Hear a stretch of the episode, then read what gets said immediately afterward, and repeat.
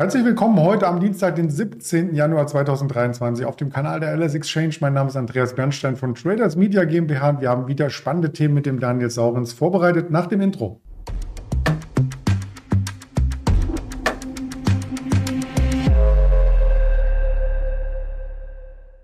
Und es gibt natürlich auch noch eine Präsentation, denn wir möchten mindestens erst einmal über dem Risikodisclaimer kurz verweilen, denn all das, was wir sagen, ist keine Handelsempfehlung, keine Anlageberatung, reine objektive Darstellung des Kursgeschehens. Und dann nehme ich den Daniel gleich mal dazu. Guten Morgen nach wo auch immer. Genau, wo auch immer. Schönen guten Morgen.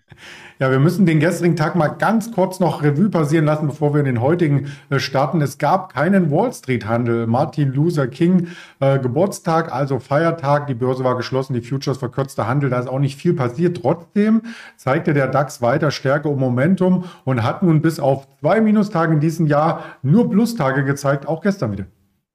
Ja, der DAX will nicht runter und im Moment hat, hat man so das Gefühl, diejenigen, die drin sind, die reizen das so bis zum allerletzten äh, bisschen aus und die Shorties haben möglicherweise auch ein bisschen Schiss. Äh, jetzt geht es Richtung ähm, Fed-Sitzung und ähm, Richtung mitten rein in die Quartalsaison, dass man da Hoffnung schöpft, dass irgendwann die Rallye äh, beendet äh, sein könnte. Und mit dem, was ich gerade gesagt habe, umschreibe ich eigentlich schon das Marktgeschehen, nämlich dieses Hoffnung schöpfen, dass die Rallye mal endet.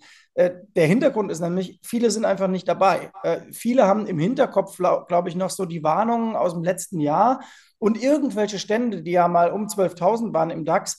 Und jetzt äh, braucht man kein Fernglas mehr, sondern eher schon so das Nahglas und denkt, Moment mal, fucking hell, jetzt bin ich bei fünfzehntausendeinhundertfünfzig Punkten, während wir hier quatschen. Äh, war da nicht sechzehntausendzweihundert und ein bisschen was äh, Richtung Rekordhoch? Also da fehlt nicht mehr viel. Äh, es bringt gar nichts mehr, äh, so weit nach unten zu gucken und von den Einstiegskursen vom September zu träumen. Man muss sich damit konfrontieren, dass man sagt, verdammt, ich bin fast wieder da, wo ich letztes Jahr im Januar war. Das ist schon echt äh, ein Brett, wie ich finde. Ja, wir haben das im Hintergrund auch mit dem Live-Chart gerade mal abgeglichen. Also das ist quasi ähm, nur ein Drittel der Bewegung, die wir ab dem Jahrestief gesehen haben, die wir noch nach oben bräuchten, um zum Allzeithoch äh, zu kommen. Da spielen auch ein paar Wirtschaftsdaten sicherlich eine Rolle. Wir haben heute Morgen die Verbraucherpreise aus Deutschland bekommen. Die lagen im Rahmen der Erwartungen und das wird scheinbar heute gefeiert. Denn vorbörslich waren wir ja erst im Minus. Genau, das wird gefeiert und äh, es wird jetzt so einen Dreiklang geben. Ähm, bis jetzt war unter den beziehungsweise im Rahmen der Erwartungen bei Verbraucherpreisen und Inflationsdaten so dieses Puh, Erleichterung. Jetzt denke ich mal, in den nächsten Wochen und Monaten kommt da ein deutlicher Gewöhnungseffekt rein. Das heißt, du wirst auf diese Daten noch gucken und nimmst dann dieses ist in line oder unter den Erwartungen zur Kenntnis. Das wird keine großen Freudensprünge mehr auslösen. Heute Morgen ist es ja auch, muss man sagen, es ist ein bisschen was, aber jetzt auch nicht die riesen äh, prozentuale Rallye. Im Gegenteil, glaube ich, kippt das dann in den nächsten Monaten, dass man, wenn es dann nochmal eine negative Überraschung gibt, dass man dann eher zuckt und sagt, oh, hoppala, jetzt äh, gibt es aber da deutliche Gewinnmitnahmen im Markt. Warum? Weil natürlich die Lesart jetzt so ist, naja, die Fed wird irgendwann die Pause machen und auch die E Z B wird es nicht bis zum Äußersten treiben mit den Zinserhöhungen. Und dann geht aber der Blick wie immer sechs Monate mindestens bis ein Jahr nach vorne an der Börse. Und dann sagt man, naja, eigentlich haben wir ja jetzt im Hinterkopf, dass so Ende zweitausenddreiundzwanzig auch mal Zinssenkungen in Erwägung kommen sollten. Und wenn man dann aber merkt, die Verbraucherpreisdaten und alles, was rund um Inflation ist, kommt zwar runter, aber man hat sich dran gewöhnt, aber es kommt auch nicht erdrutschartig oder kaskadenartig nach unten. Dann äh, wirst du sagen, oh, dann dauert es ja vielleicht wirklich mit den Zinssenkungen bis zweitausendvierundzwanzig rein und die kommen dann erstmal ganz homöopathisch. Denn auch da muss man sehen, die Fed hat so stark erhöht, mit so fetten Schritten, ähm, dass man, äh, dass man sagen muss, naja, also wenn es dann null Komma fünfundzwanzig irgendwann mal in Trippelschritten nach unten geht, bis das dann wiederum Wirkung hat, das wird dauern. Und diese ganze Gemengelage, damit drücke ich mal ein bisschen die Bremse rein in den Markt. Die wird man in den nächsten Monaten verarbeiten müssen. Und ähm, ich gebe noch ein Ergebnis rein von einem Unternehmen, das ist ganz spannend heute früh. Das ist nämlich eine Aktie, die haben wir jetzt nicht auf der Präsentation. Die haben wir aber hier schon an der Stelle sehr häufig besprochen. Und das war in den letzten zwei Jahren ja bei uns bei Feingold Research einer der Top-Favoriten. Die hatten eine Aktie, die vorletztes Jahr Bombe gelaufen ist und letztes Jahr extrem gute relative Stärke hatte. Die Rede ist von Hugo Boss. Die haben heute früh äh, Zahlen gebracht, über den ähm, Erwartungen, alles gut, alles top. Nur wenn man sich das mal anguckt, zumindest eben äh, in der ersten Reaktion, die ich gesehen hatte, dann war die Aktie ja recht okay, freundlich, aber dann gab es schon ein paar Gewinnmitnahmen. Ich sehe es jetzt hier gerade. Also die ist einundsechzig Komma zwanzig vorbörslich gewesen und geht dann auf sechzig wieder runter oder knapp unter sechzig dann. Und das ist ein Alarmsignal. Wenn du nämlich sehr gute Zahlen lieferst bei sehr guten Unternehmen oder sogar übertriffst und das nicht mehr mit Kurssprüngen belohnt wird, dann weiß man, oh, ops, die, die Luft am Markt wird extrem äh, dünn nach oben, jetzt mal langsam und vorsichtig sein. Ähm, eigentlich will man das Umgekehrte, dass du sagst, es läuft nicht so gut und der Markt sagt, puh, es läuft aber wenigstens nicht katastrophal schlecht. Das haben wir ja auch in der Vergangenheit schon mal gesehen. Also deswegen guckt auch ein bisschen so unter die Oberfläche. Für mich ist ein Alarmsignal, wenn manche Werte exorbitant steigen, die vielleicht gar nicht so die fundamentale Basis haben. Die Meme-Stocks in den U S A, eine Bed Bath Beyond zum Beispiel haben wir uns letzte Woche angeschaut. Oder auch die American Lithium. Was steckt denn da dahinter? Ja, in meiner Börsengruppe heißt die Bed Bath Beyond nur Bed, Bad und bekloppt, weil ähm, das wirklich ja ein, ein irres Ding ist. Und daran kann man auch immer ablesen, äh, ob so ein Markt, äh, in welcher Verfassung der ist. Äh, solches Zeug läuft nur, wenn du wirklich an, in der Rallye bist und die meiner Ansicht nach schon sehr weit fortgeschritten ist. American Lithium, ähnliches Ding. Ja, klar, die haben Fantasie, da geht es auch gerade um eine Machbarkeitsstudie. Alles fein, aber man sieht auch, das Ding war eben noch bei eins Komma fünfzig, nicht irgendwie vor zwei Jahren, sondern vor nicht mal zwei Monaten, eher vor einem guten Monat. Also ein Verdoppler in wenigen Wochen und äh, die notiert auch ziemlich exakt an ihrem Top aus dem Frühjahr zweiundzwanzig an. Und da muss ich sagen, ich würde aus diesem Ding die Fingerchen mal schön rauslassen aus der kurzen Sicht, denn äh, so eine Fahnenstange muss korrigiert werden und äh, wir sind ja nicht der Wohlfühl. die Wohlfühlschalte, will ich mal sagen, sondern ich bringe auch immer mal wieder Werte mit, bei denen ich sage, Achtung, da kann man auch auf der Short-Seite vielleicht was machen oder die Long-Seite glattstellen und äh, da würde ich bei American Lithium durchaus mal zu tendieren. Ja, danke für den Einwurf hier. Und jetzt kommen wir zu ein paar DAX-Werten beziehungsweise zu ein paar großen Werten. Einem DAX-Wert mit der Bayer, die hat sich in den letzten Wochen sehr gut entwickelt. Aber Sie sagen jetzt von sich aus Konzernführung Deutschland ist vielleicht nicht mehr der coole Produktionsstandort. Da muss man ja richtig Angst bekommen.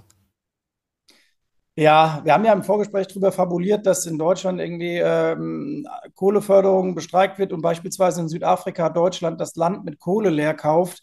Also es ist da immer so ein bisschen doppelter Zungenschlag mit bei und Bayer beklagt, ich finde, genau das. Ich habe ja einige Leute, die ich kenne, die auch bei Bayer arbeiten, unter anderem auch in Darmstadt. Da ist auch eine, ähm, eine Produktlinie von Bayer und man merkt, ja, der Konzern will eigentlich nach vorne. Jetzt, sie haben natürlich noch das, den Monsanto-Klotz am Bein, aber sie finden auch, und das ist eigentlich das Traurige, wenn man sagen würde, in die U S A wollen sie Geschäft verlagern, weil es dort innovationsfreundlicher wäre. Dann könnte man noch sagen, okay, aber wenn du hörst, ein Konzern will sich Richtung China verlagern, dann muss man sagen, da kann man zwei Kritikpunkte machen. Entweder du sagst, du beziehst die Kritik auf dich selbst und sagst, wir müssen das als Europäer hinkriegen, dass Bayer sein Geschäft hier lässt und attraktiv äh, bleiben. Oder man sagt, ja, wie blöd ist Bayer, die gehen nach China in ein totalitäres System. Ich bin da auch etwas gespalten, aber auf alle Fälle ist bei Bayer sehr viel im Umbruch, sehr viel in der Mache. Da gibt es ja auch den aktivistischen Investor. Und ähm, da geht die Spekulation dahin, dass das Ganze, ähm, dass die Summe der Teile bei Bayer mehr wert ist als das Ganze. Und deswegen ist die Aktie jüngst auch angesprungen. Sieht man ganz gut hier. Ja. Und da kann man auch noch hinzufügen, wir sprachen gestern über Covestro. Das ist ja auch quasi neben Lanxess eine Abspaltung von äh, Bayer gewesen. Da wurden auch hohe Abschreibungen getätigt. Also es läuft auch in den einzelnen Sparten oder ehemaligen Sparten nicht ganz so rund. Läuft nicht ganz so rund, äh, leider. Ich erinnere mich aber noch äh, zum Glück, äh, das war am Anfang meiner Berufstätigkeit, äh, damals noch bei Börse Online, äh, da habe ich äh, Bayer-Aktien gehabt und äh, da wollte, glaube ich, niemand diese Abspaltung Lanxess haben. Und ich dachte damals so, ich, auch wegen ein paar Kontakten, die sagten, nee, nee, das ist eigentlich ein ganz guter Konzern. Da hatte ich mir relativ viel Bayer eingebucht und diese Lanxess ging dann, nachdem ein paar Leute das begriffen hatten, ab wie Schmitz Katze. Das war ein ziemlich cooler Deal, muss ich sagen. Also das war eine lohnenswerte Abspaltung für diejenigen, die dabei waren. Ja, da kommt man in Erinnerungsschweifen hinein. Auch vielleicht bei Fraport ähm, können die wieder angliedern oder ihre alten Zahlen wieder abrufen. Zumindest gibt es jetzt positive ähm, News Richtung Passagierzahlen. Genau, und wenn man sich mal anguckt, das ist ja auch in Deutschland so ein bisschen selektive Wahrnehmung. Du hast medial das Gefühl, alle reden irgendwie über Last Generation und was es da alles gibt. Und dann guckt man sich aber an, wer hat denn eigentlich in Deutschland die Kohle und wer macht denn den Umsatz und vor allem den Tourismus. Und das sind einfach sehr viele ältere Menschen auch. Wir haben halt einfach eine interessante Bevölkerungspyramide, die bei den Jahrgängen sozusagen oder bei den Menschen, die über sechzig sind, ziemlich dick ist. Und die Leute reisen und die fliegen und äh, die fahren auch Kreuzfahrten, ob man das mag oder nicht. Und äh, die Prognosen für den Frankfurter Flughafen sind eigentlich sehr gut. Äh, und ich meine, man schaut nur auf die Lufthansa, wie oft die jetzt am Stück die Prognose erhöht hat. Äh, die Flüge, egal was man sieht, sind ausgebucht, sind teuer. Ähm, und äh, Fraport wird in diesem Spiel, denke ich, mitmachen können. Äh, die Aktie hat nur, wie ich finde, gute Bodenbildung äh, hinter sich. Man sieht das ja nochmal so ein äh, Tief im Das müsste eigentlich so der Ende des Oktobers gewesen sein und äh, ein Zwischentief im Juli und dann im äh, Ende Dezember. Und seitdem geht es wieder nach oben und die Aktie sieht damit ziemlich interessant aus, finde ich.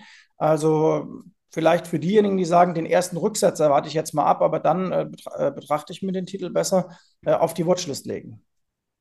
Ich schaue mir das auf alle Fälle auf dem großen Flatscreen nochmal an, wenn nicht gerade Netflix läuft, und da läuft ja einiges, ein paar Anime-Teile sind runtergenommen worden, aber man muss wissen als Nutzer, egal wofür man sich entscheidet, bei den neuen Strukturen, die es auch preislich gibt, es wird auf alle Fälle teurer. Es wird teurer. Sie wollen jetzt auch dagegen vorgehen, dass Leute ihre Accounts unerlaubterweise teilen. Bin ich mal gespannt, wie sie das, wie sie das machen, ob das dann irgendwie wie früher wird bei diesen Abmahnverfahren, die man kennt, wegen Musik teilen. Bei Fotos gibt es ja auch Anwälte, die da sehr spezialisiert drauf sind, im Internet zu gucken, wer sich irgendwelche Fotos zieht. Ähm, bei Netflix, ja, Preisgestaltung passt. Das Serienangebot passt auch wieder. Das war alles mit ein bisschen Fantasie abzusehen, dass Netflix wieder ins Laufen kommt. Das ist einfach ein starker Anbieter mit auch einer Menge Power hinten dran. Die können produzieren. Und was haben wir darüber geredet während der Corona-Zeit? Da wollten die Leute, oder so kurz danach, da wollten die Leute Netflix nicht haben. Da habe ich gesagt, äh, Leute, guckt euch Netflix an. Die Produktionen laufen wieder an. Warum? Witzigerweise, ich war Äh, auch vor einem Jahr ziemlich genau in Kapstadt. Und Kapstadt ist einer der Hauptproduktionsstandorte weltweit für die Filmindustrie. Und da begann es gerade wieder.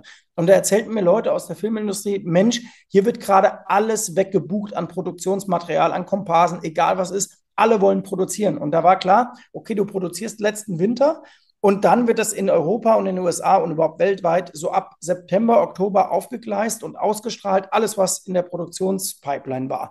Was man Netflix vorher unterstelle, dass sie es nicht hätten. So, und deswegen fand ich, Börse guckt immer ein halbes Jahr voraus, dass diese Horrorwarnung Ende letztes Frühjahr, dass das ein guter Einstieg war bei Netflix. Da hatten wir auch massiv getrommelt. Und jetzt bringe ich sie mit aus dem umgekehrten Grund. Denn guckt euch das mal an. Ende Frühjahr, die Aktie bei hundertfünfzig. Jetzt sind wir bei dreihundert. Ähm, ich hatte da eine Kastenbierwette gewonnen. Die habe ich, glaube ich, Ende September habe ich die gewonnen. Da hat sie nämlich das erste Mal die dreihundert gekratzt. Was aber jetzt spannend ist, die Netflix beißt sich gerade an der dreihundert die Zähne aus. Und äh, ein bisschen nach vorne geguckt, auf der Nordhalbkugel beginnt bald die Saison, in der Netflix dann nicht mehr so stark ist. Weil klar, ab Ende Frühjahr wird weniger gestreamt, kommt auch weniger rein. Und entweder die Aktie geht jetzt da schnell drüber, macht den letzten Sprung bis dreihundertfünfzig, dann wäre eigentlich diese Lücke geschlossen und dann wäre auch der alte Widerstand erreicht. Oder sie dreht jetzt schon ab, äh, je nachdem, wie die Zahlen ausfallen und wie die interpretiert werden. Also Netflix gerade richtig, richtig spannend. Da vielleicht noch die Infos zum Preis, wer sich dafür interessiert. Nein, wir vertreiben nicht die Abos, aber damit man das einordnen kann, sieben neunundneunzig kostet der Einzelaccount, fünf Euro mehr, da bekommt man noch einen zweiten und für siebzehn neunundneunzig sogar fünf Accounts, und die wollen das so regeln, dass man quasi auf dem Hauptaccount, ansonsten wenn Account-Sharing ähm, festgestellt wird, nur das Ganze in H D sieht und auf den anderen, die noch mit festgestellt werden, das in einer ganz, ganz grisseligen Auflösung. Vielleicht manchen reicht es in der U-Bahn, auf dem Smartphone, aber die meisten werden frustriert sein und vielleicht mehr dafür bezahlen. In Lateinamerika wurde das schon im letzten Jahr umgesetzt und jetzt auch in Europa. Das äh, zu den Zahlen, die hast du schon angedeutet, die kommen in dieser Woche, ja.